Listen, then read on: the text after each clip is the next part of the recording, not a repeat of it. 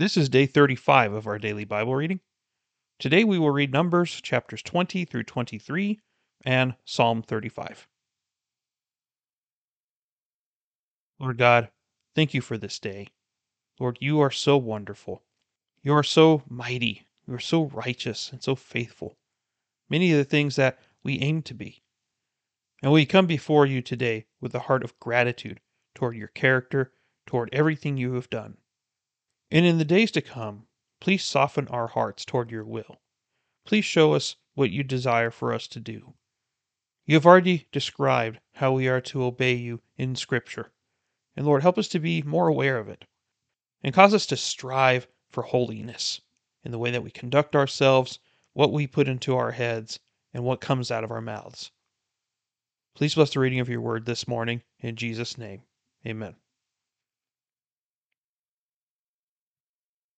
Then the sons of Israel, the whole congregation, came to the wilderness of Zin in the first month, and the people stayed at Kadesh. Now Miriam died there and was buried there. There was no water for the congregation, and they assembled themselves against Moses and Aaron. The people thus contended with Moses and spoke, saying, If only we had perished when our brothers perished before the Lord. Why then have you brought the Lord's assembly into this wilderness? For us and our beasts to die here? Why have you made us come up from Egypt to bring us into this wretched place? It is not a place of grain, or figs, or vines, or pomegranates, nor is there water to drink. Then Moses and Aaron came in from the presence of the assembly to the doorway of the tent of meeting, and fell on their faces. Then the glory of the Lord appeared to them. And the Lord spoke to Moses, saying, Take the rod, and you and your brother Aaron assemble the congregation, and speak to the rock before their eyes, that it may yield its water. You shall thus bring forth water for them out of the rock, and let the congregation and their beasts drink. So Moses took the rod from before the Lord, just as he had commanded him, and Moses and Aaron gathered the assembly before the rock. And he said to them, Listen now, you rebels. Shall we bring forth water for you out of this rock? Then Moses lifted up his hand and struck the rock twice with his rod, and water came forth abundantly, and the congregation and their beasts drank. But the Lord said to Moses and Aaron, because you have not believed me, to treat me as holy in the sight of the sons of Israel, therefore you shall not bring this assembly into the land which I have given them. Those were the waters of Meribah, because the sons of Israel contended with the Lord, and he proved himself holy among them. From Kadesh, Moses then sent messengers to the king of Edom Thus your brother Israel has said, You know all the hardship that has befallen us, that our fathers went down to Egypt, and we stayed in Egypt a long time, and the Egyptians treated us and our fathers badly. But when we cried out to the Lord, he heard our voice, and sent an angel, and brought us out from Egypt. Now behold, we are at Kadesh, a town on the edge of your territory.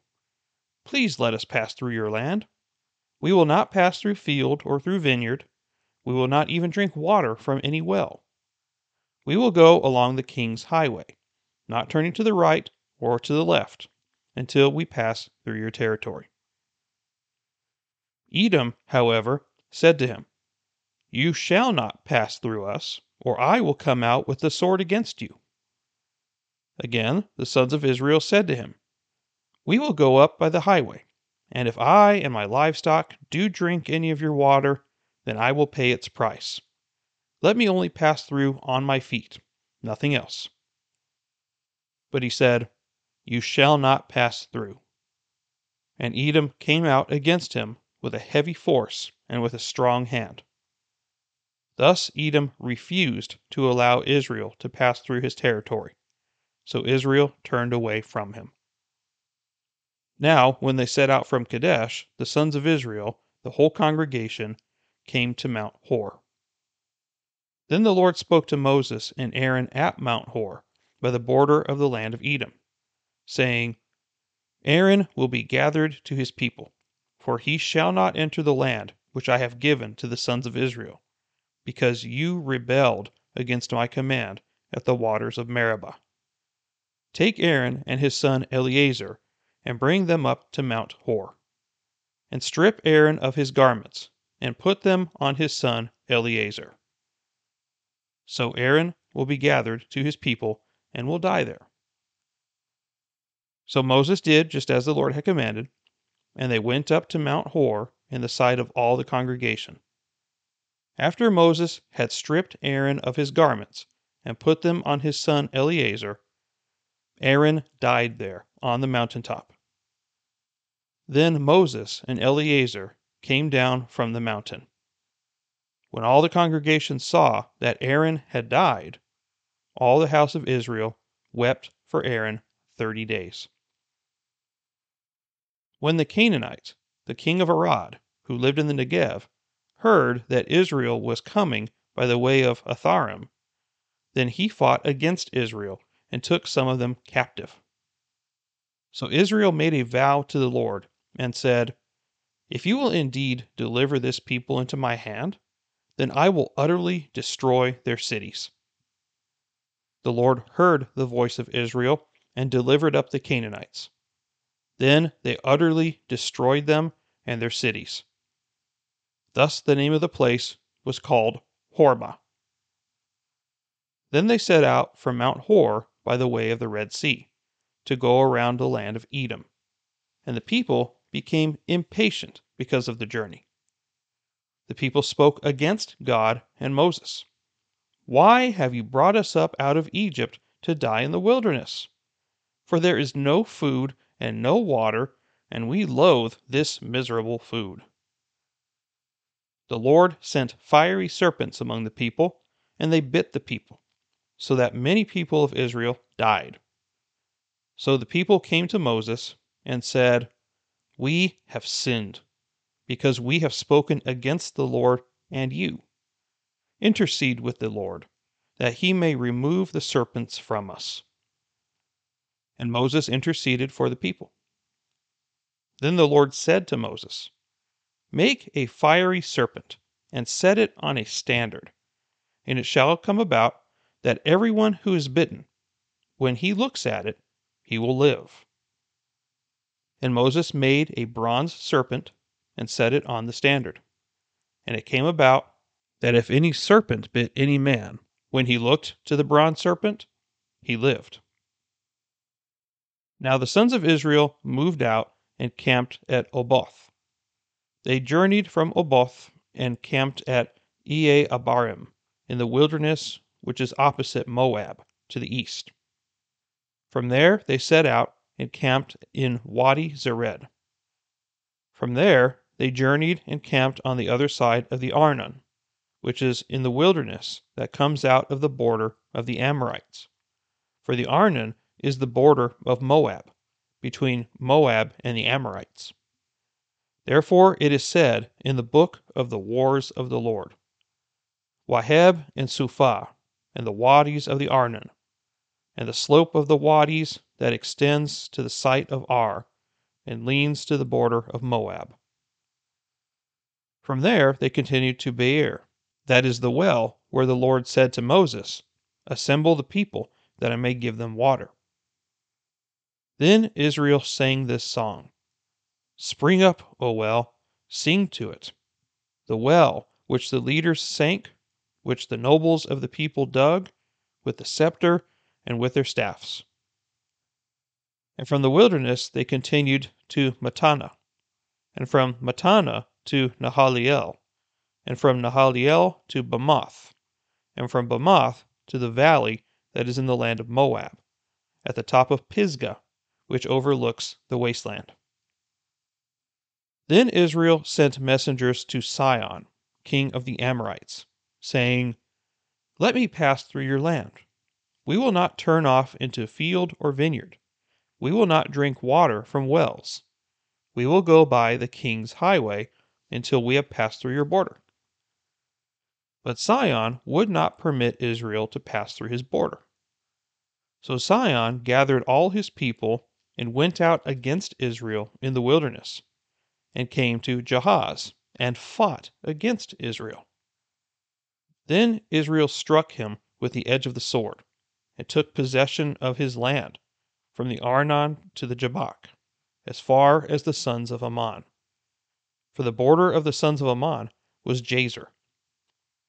Israel took all these cities, and Israel lived in all the cities of the Amorites, in Heshbon, and in all her villages.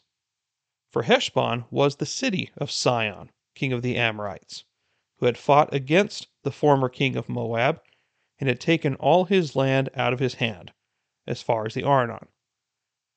Therefore, those who use Proverbs say, Come to Heshbon, let it be built. So let the city of Sihon be established. For a fire went forth from Heshbon, a flame from the town of Sihon. It devoured Ar of Moab, the dominant heights of the Arnon. Woe to you, O Moab! You are ruined, O people of Chemosh. He has given his sons as fugitives, and his daughters into captivity, to an Amorite king, Sihon. But we have cast them down. Heshbon is ruined as far as Dibon. Then we have waylasted even to Nophah, which reaches to Medeba. Thus Israel lived in the land of the Amorites. Moses sent to spy out Jazer, and they captured its villages and dispossessed the Amorites who were there. Then they turned and went up by the way of Bashan. And Og, the king of Bashan, went out with all his people for battle at Edrei. But the Lord said to Moses, Do not fear him, for I have given him into your hand, and all his people and his land. And you shall do to him as you did to Sihon, king of the Amorites, who lived at Heshbon. So they killed him, and his sons, and all his people, until there was no remnant left him, and they possessed his land. Then the sons of Israel journeyed and camped in the plains of Moab beyond the Jordan opposite Jericho. Now Balak, the son of Zippor, saw all that Israel had done to the Amorites. So Moab was in great fear because of the people, for they were numerous, and Moab was in dread of the sons of Israel. Moab said to the elders of Midian, Now this horde will lick up all that is around us, as the ox licks up the grass of the field. And Balak the son of Zippor was king of Moab at that time. So he sent messengers to Balaam the son of Beor at Pethor, which is near the river, in the land of the sons of his people, to call him, saying, Behold, a people came out of Egypt. Behold, they cover the surface of the land, and they are living opposite me now therefore, please come, curse this people for me, since they are too mighty for me. Perhaps I may be able to defeat them and drive them out of the land. For I know that he whom you bless is blessed, and he whom you curse is cursed. So the elders of Moab and the elders of Midian departed with the fees for divination in their hand. And they came to Balaam and repeated Balak's words to him. He said to them, Spend the night here, and I will bring word back to you as the Lord may speak to me. And the leaders of Moab stayed with Balaam. Then God came to Balaam and said, Who are these men with you? Balaam said to God, Balak the son of Zippor, king of Moab, has sent word to me. Behold, there is a people who came out of Egypt, and they cover the surface of the land. Now come, curse them for me. Perhaps I may be able to fight against them and drive them out. God said to Balaam, Do not go with them. You shall not curse the people, for they are blessed. So Balaam arose in the morning and said to Balak's leaders, Go back to your land, for the Lord has refused to let me go with you. The leaders of Moab arose and went to Balak and said, Balaam refused to come with us.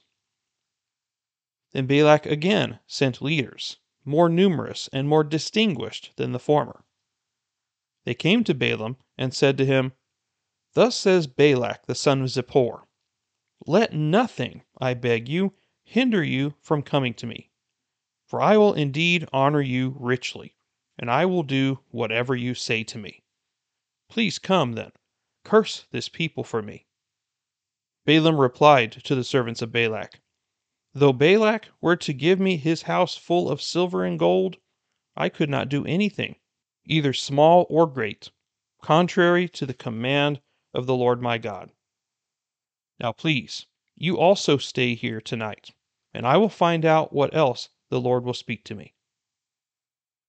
God came to Balaam at night and said to him, If the men have come to call you, rise up and go with them, but only the word which I speak to you shall you do.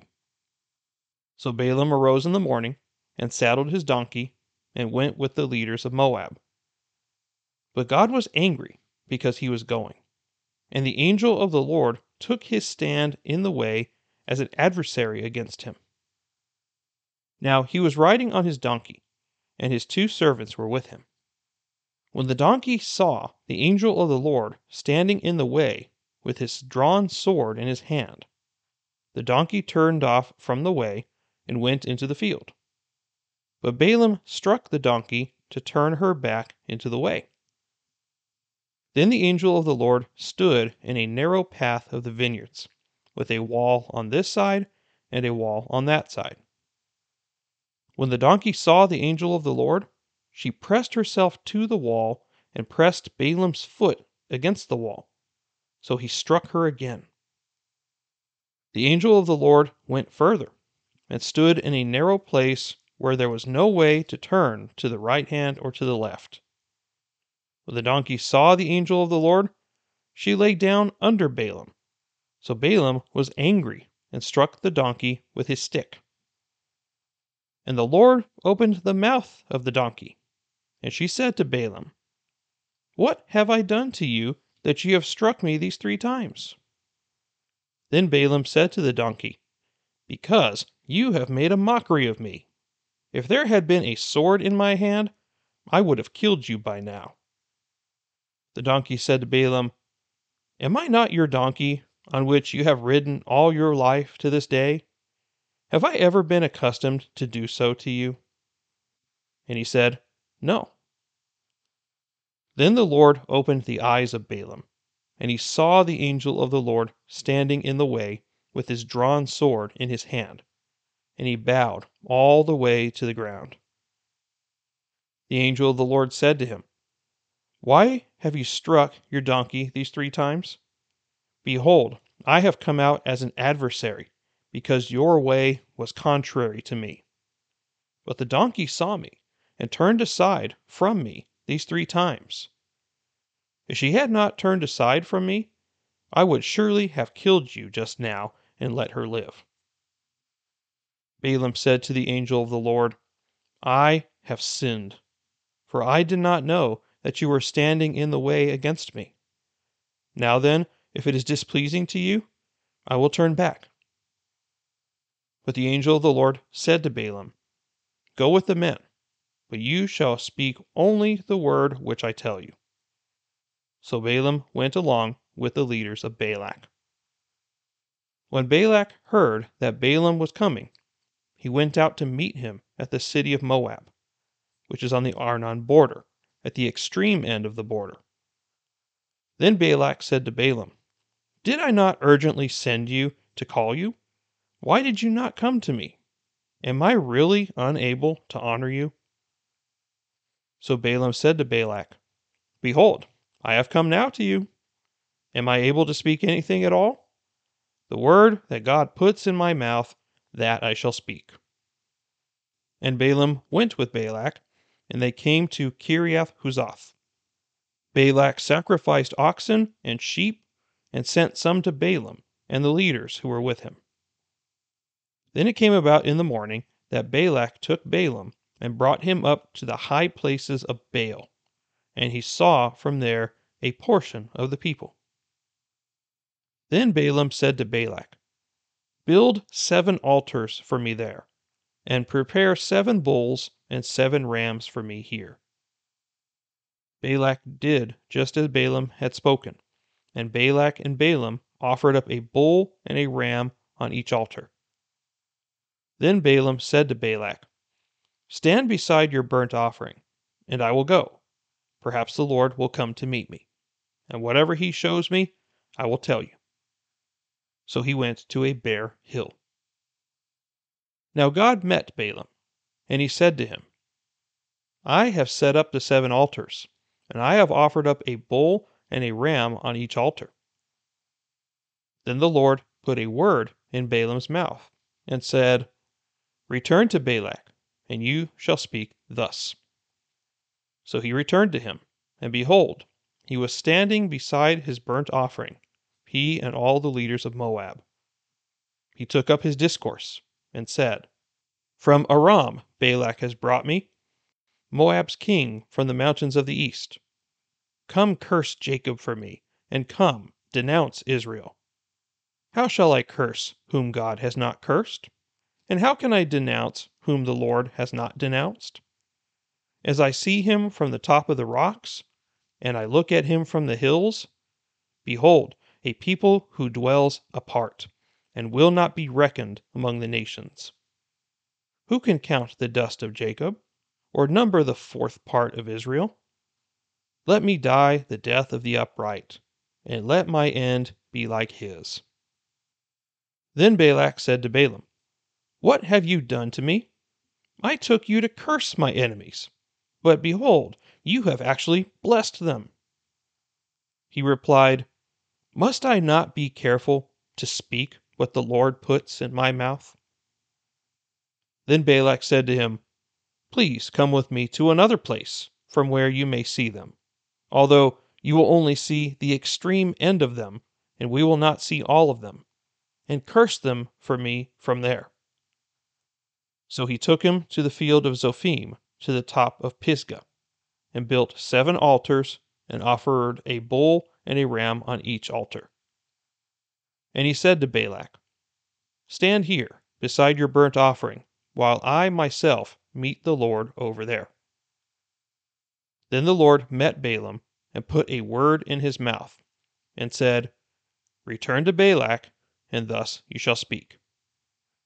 He came to him, and behold, he was standing beside his burnt offering, and the leaders of Moab with him. And Balak said to him, What has the Lord spoken? Then he took up his discourse and said, Arise, O Balak, and hear. Give ear to me, O son of Zippor. God is not a man, that he should lie, nor a son of man, that he should repent. Has he said, and will he not do it? Or has he spoken, and will he not make it good? Behold, I have received a command to bless. When he has blessed, then I cannot revoke it. He has not observed misfortune in Jacob, nor has he seen trouble in Israel. The Lord his God is with him, and the shout of a king is among them. God brings them out of Egypt. He is for them like the horns of the wild ox. For there is no omen against Jacob, nor is there any divination against Israel. At the proper time it shall be said to Jacob and to Israel what God has done. Behold, a people rises like a lioness, and as a lion it lifts itself. It will not lie down until it devours the prey and drinks the blood of the slain. Then Balak said to Balaam, Do not curse them at all, nor bless them at all. But Balaam replied to Balak, did I not tell you, whatever the Lord speaks, that I must do? Then Balak said to Balaam, Please come, I will take you to another place. Perhaps it will be agreeable with God that you curse them for me from there. So Balak took Balaam to the top of Peor, which overlooks the wasteland. Balaam said to Balak, Build seven altars for me here, and prepare seven bulls and seven rams for me here. Balak did just as Balaam had said, and offered up a bull and a ram on each altar. Psalm 35, a psalm of David. Contend, O Lord, with those who contend with me. Fight against those who fight against me. Take hold of buckler and shield and rise up for my help. Draw also the spear and the battle axe to meet those who pursue me. Say to my soul, I am your salvation. Let those be ashamed and dishonored who seek my life. Let those be turned back and humiliated who devise evil against me. Let them be like chaff before the wind, with the angel of the Lord driving them on. Let their way be dark and slippery, with the angel of the Lord pursuing them. For without cause they hid their net for me. Without cause they dug a pit for my soul. Let destruction come upon him unawares, and let the net which he hid catch himself. Into that very destruction let him fall. And my soul shall rejoice in the Lord, it shall exult in his salvation. All my bones will say, Lord, who is like you, who delivers the afflicted from him who is too strong for him, and the afflicted and the needy from him who robs him? Malicious witnesses rise up. They ask me of things that I do not know. They repay me evil for good, to the bereavement of my soul. But as for me, when they are sick, my clothing was sackcloth. I humbled my soul with fasting, and my prayer kept returning to my bosom. I went about as though it were my friend or brother. I bowed down mourning as one who sorrows for a mother. But at my stumbling they rejoiced and gathered themselves together. The smiters, whom I did not know, gathered together against me. They slandered me without ceasing. Like godless jesters at a feast, they gnashed at me with their teeth. Lord, how long will you look on? Rescue my soul from their ravages, my only life from the lions. I will give you thanks in the great congregation. I will praise you among a mighty throng. Do not let those who are wrongfully my enemies rejoice over me, nor let those who hate me without cause wink maliciously. For they do not speak peace, but they devise deceitful words against those who are quiet in the land. They opened their mouth wide against me. They said, Aha, aha, our eyes have seen it. You have seen it, O Lord. Do not keep silent. O Lord, do not be far from me. Stir yourself up, and awake to my right, and to my cause, my Lord and my God. Judge me, O Lord my God, according to your righteousness, and do not let them rejoice over me. Do not let them say in their heart, Aha, our desire. Do not let them say, we have swallowed him up. Let those be ashamed and humiliated altogether who rejoice at my distress. Let those be clothed with shame and dishonor who magnify themselves over me. Let them shout for joy and rejoice, who favor my vindication. And let them say continually, The Lord be magnified, who delights in the prosperity of his servant. And my tongue shall declare your righteousness and your praise all day long. Okay, there was some very interesting stuff here today that we need to talk about. But let's begin with chapter 20, where we see the sin of Moses. Now, as a footnote, it says that Miriam died, and that's the last time we see her, obviously. But here we have the Israelites complaining yet again because they are not getting what they think they need. And God knows exactly what they need, but they wanted water and they wanted it now. So they were complaining again. And you can imagine that Moses and Aaron are so frustrated with these people. I'm sure I would be as a leader of these people. Moses has a lot more patience than I do, and that's probably why I didn't lead the Exodus.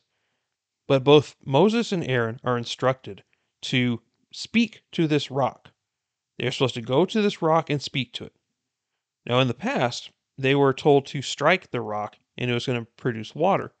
But this time, God changed the instruction and said that they needed to speak to the rock before their eyes and that it would yield its water. He was to take up the rod, which is symbolic of God's power, in showing that it was God that did it and not Moses.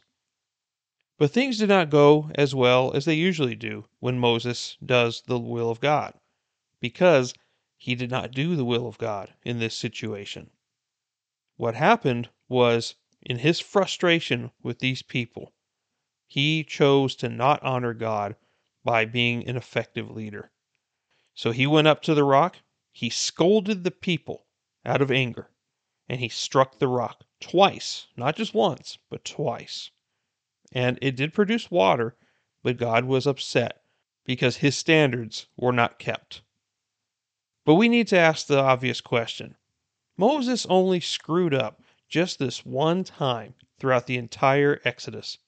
And you're telling me because he made one mistake that he's not allowed to go into the promised land? Well, yes.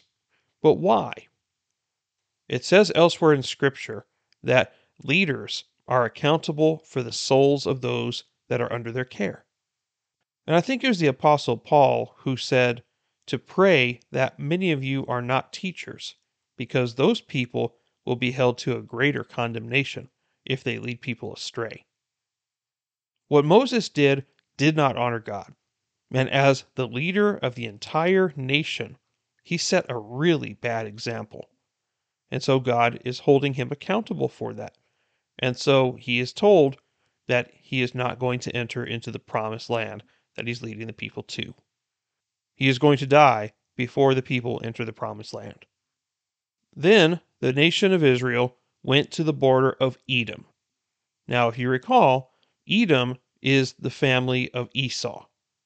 So we have Jacob's family and Esau's family interacting here for the first time since they became a mighty people.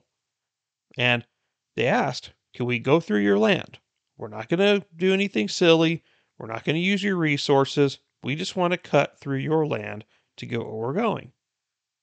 And Edom said, No.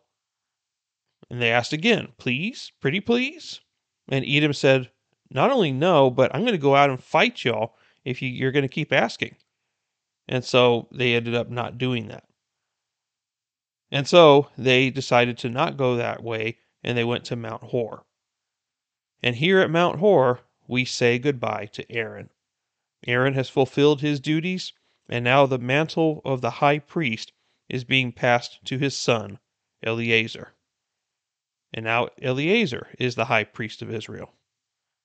Then we see a brief footnote in chapter 21 of beating the king of Arad, who lived in the Negev, which there's not really a whole lot mentioned here, except that the nation of Israel begged God to deliver the enemy into their hands and that they would utterly destroy them, meaning to not leave any survivors. And that was God's intention all along. He wants these people completely wiped out. That doesn't seem like a very nice God, is it? But hold on. Now we're coming into another controversial point. If God is really so good and so loving, why does he condone genocide? Well, it's not that he doesn't revel in death. He does not enjoy the destruction of humanity. However, sin disgusts him.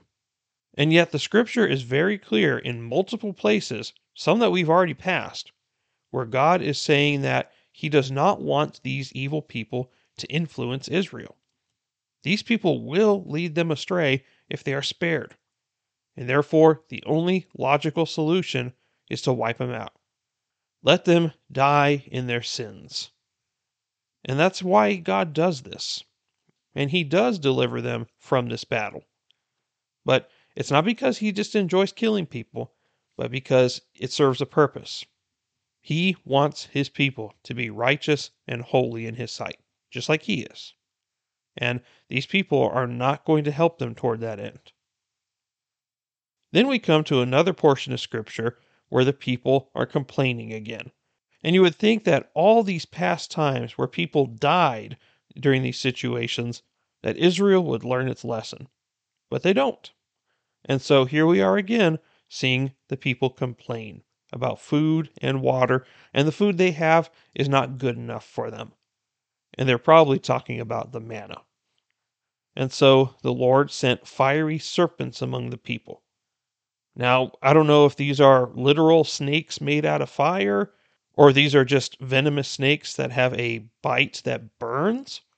It's not really clear. But what is clear is that God does something supernatural through this that illustrates something that is going to happen in the future of Israel. So when the people got bit by these serpents, Moses was told to build a bronze serpent, to put a serpent up high on a pole. And if anyone were to look at that serpent after they had been bit, then they would not die from the snake bite. What is this? So here we have controversy number three. One of the Ten Commandments is that we are not to worship idols. And yet here he wants them to look at an object as a form of hope. That's very interesting. Why? Why is he doing this? This is all spiritual illustration here.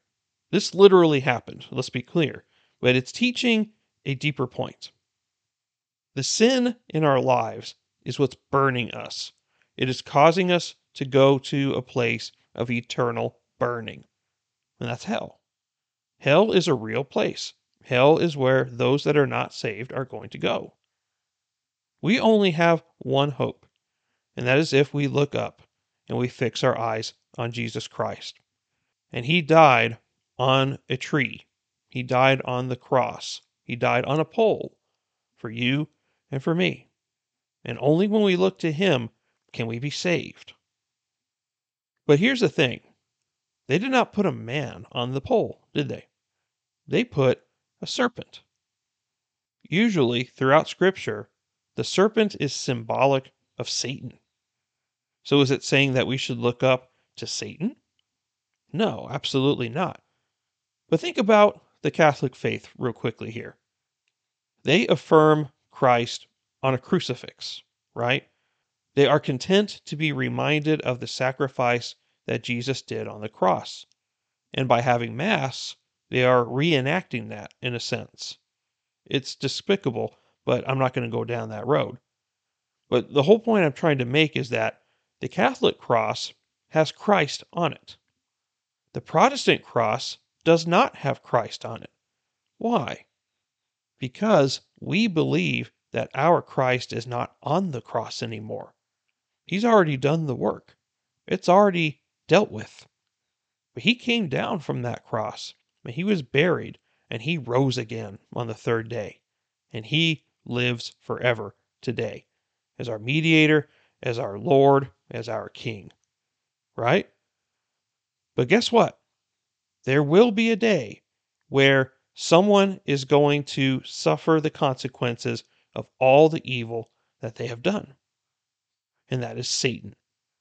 So not only is this bronze serpent symbolic of what Christ did, but it's also symbolic that Satan is going to hang for his crimes one day. And he's not going to come down. He is going to be cast into hell forever for all the stuff he's been doing. So, this is a beautiful illustration in the book of Numbers, of all places, where we see this being taught to us. The Apostle Paul refers to this scene. Jesus also mentions this when he has his conversation with Nicodemus. And through that conversation, he is showing us that the bronze serpent is symbolic of him and what he came to do. So, such beautiful theology that we find here in the Old Testament. After this, the Israelites go and they fight two different kings. They fight Sihon, the king of the Amorites, and they fight Og, the king of Bashan. These people are going to be mentioned throughout various psalms and songs and reminders in Israel's history because of how great of a victory this was. They took a huge area of land that was very fertile, very beautiful, and they claimed it for themselves. They utterly wiped out all of them. There were no remnant left in any of them. Now, if you were reading this and you were wondering what this was, let me just briefly tell you. In verse 14, it says, Therefore it is said in the book of the wars of the Lord. What is that? What is the book of the wars of the Lord? Is that something that is in our Bible? No, it is not. In fact, there is no record of what this is. It seems like it was a collection of war songs, but it was not preserved for today. We don't have any copies of this anywhere. So this was probably lost to us in history. But I just wanted to make it clear that this is not anywhere in the Bible nor should we attribute it to being part of the Bible. Now, as we go into chapter 22, we meet a couple of people. We have Balak and we have Balaam. Balak is the king of Moab, and he is afraid of the Israelites because they are on the border of his land. They are a numerous people.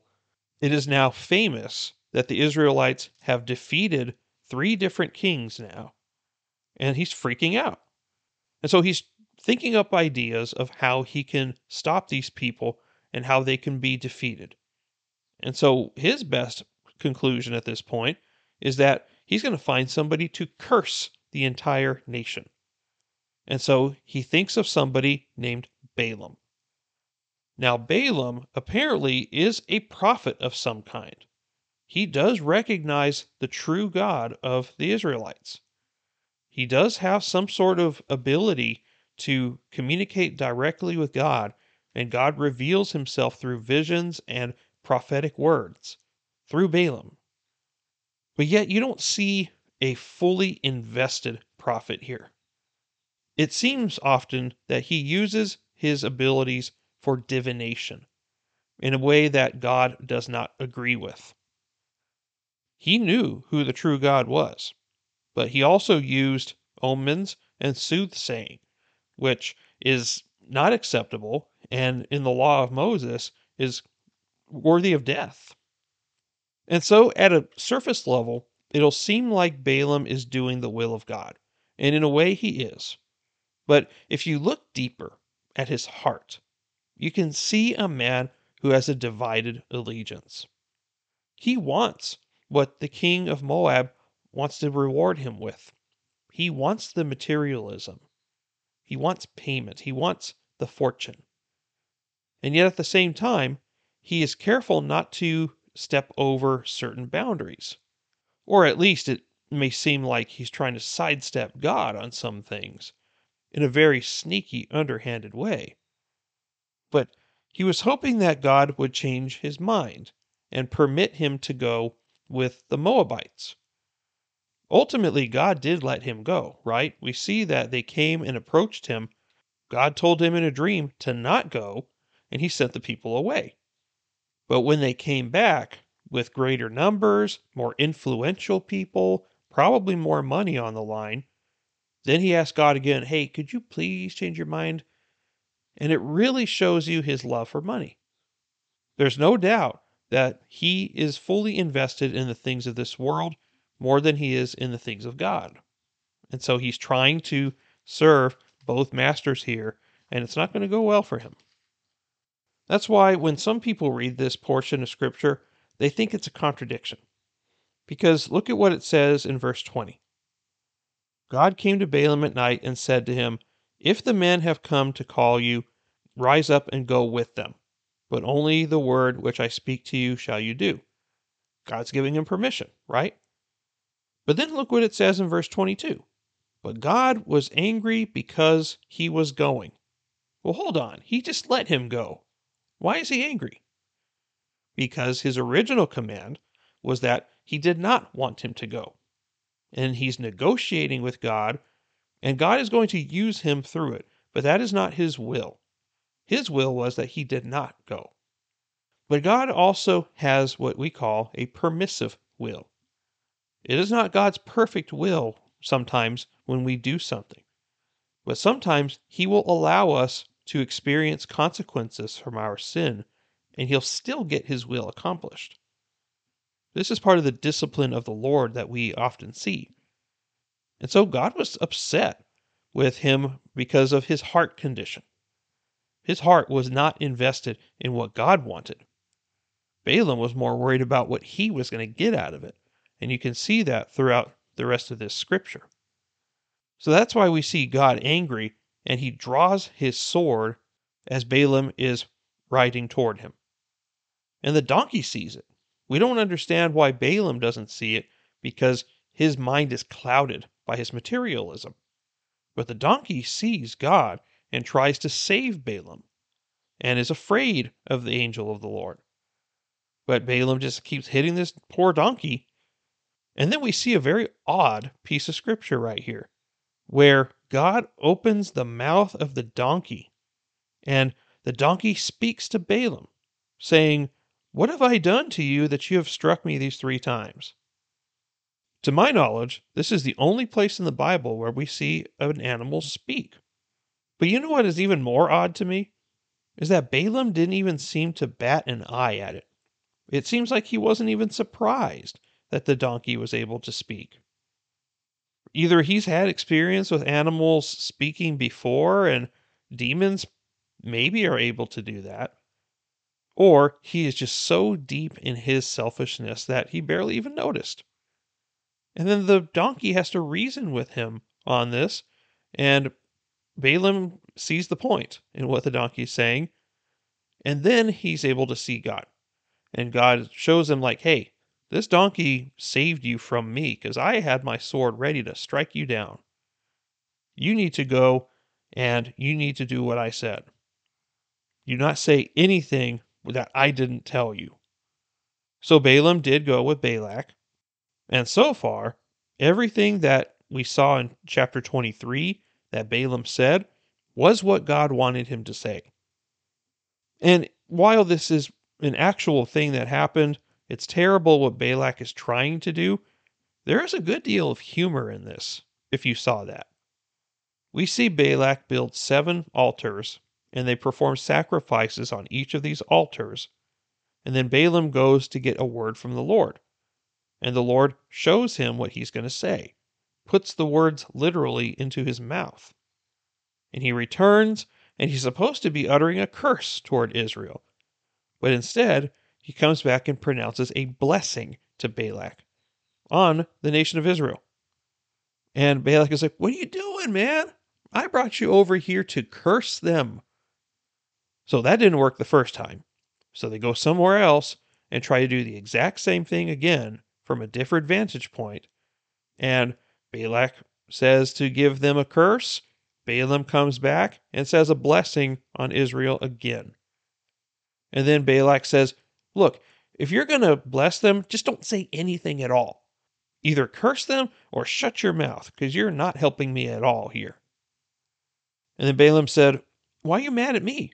I'm asking God, and God is putting this in my mouth. What do you want me to do? And then we get to a more humorous portion where it makes me feel like Balak only has two brain cells to rub together. Where he says, Please come, I'll take you to another place. Perhaps it will be agreeable with God that you curse them for me from there. As if God just wanted a particular setting to have this curse go on. I don't understand his logic in this, but he thinks this is what's going to work. And Balaam is going to do the same thing again after they build seven more altars. And it's not going to go well for Balak. He is not going to get what he wants. And that's what we're going to see next time as we see the final blessings of Balaam. And then we see the Israelites start to worship Baal. Although all these blessings were put upon Israel, they still scorn God and they still worship idols. Unbelievable. We can't be mad at them though, because that is us as well. We do it to God all the time. Moving on to Psalm 35. This was a longer psalm of David, but it was chock full of good stuff. We see that David is petitioning to the Lord to deliver him and to bring destruction on his enemies. And we have seen a lot of petitions from David like this.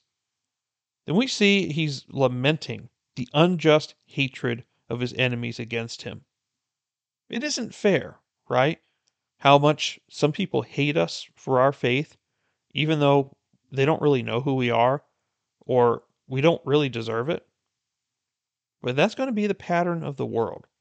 And if you haven't experienced that, then I question whether or not you're a real Christian. Because if you were doing the will of Jesus Christ, if you were trying to make disciples, if you were to evangelize, share the gospel with people, you would have this effect on the world. You would look very different from your average person. And there will be people who like what they hear from you. Maybe that you'll convert a few people. But the vast majority of the people who hear the word of God will hate it because they are so much in love with their sins. They will have hatred towards you, not because of who you are, but because of who you represent. So we see David here have this same hatred upon him. And then he's petitioning the Lord for deliverance and for justice to be done.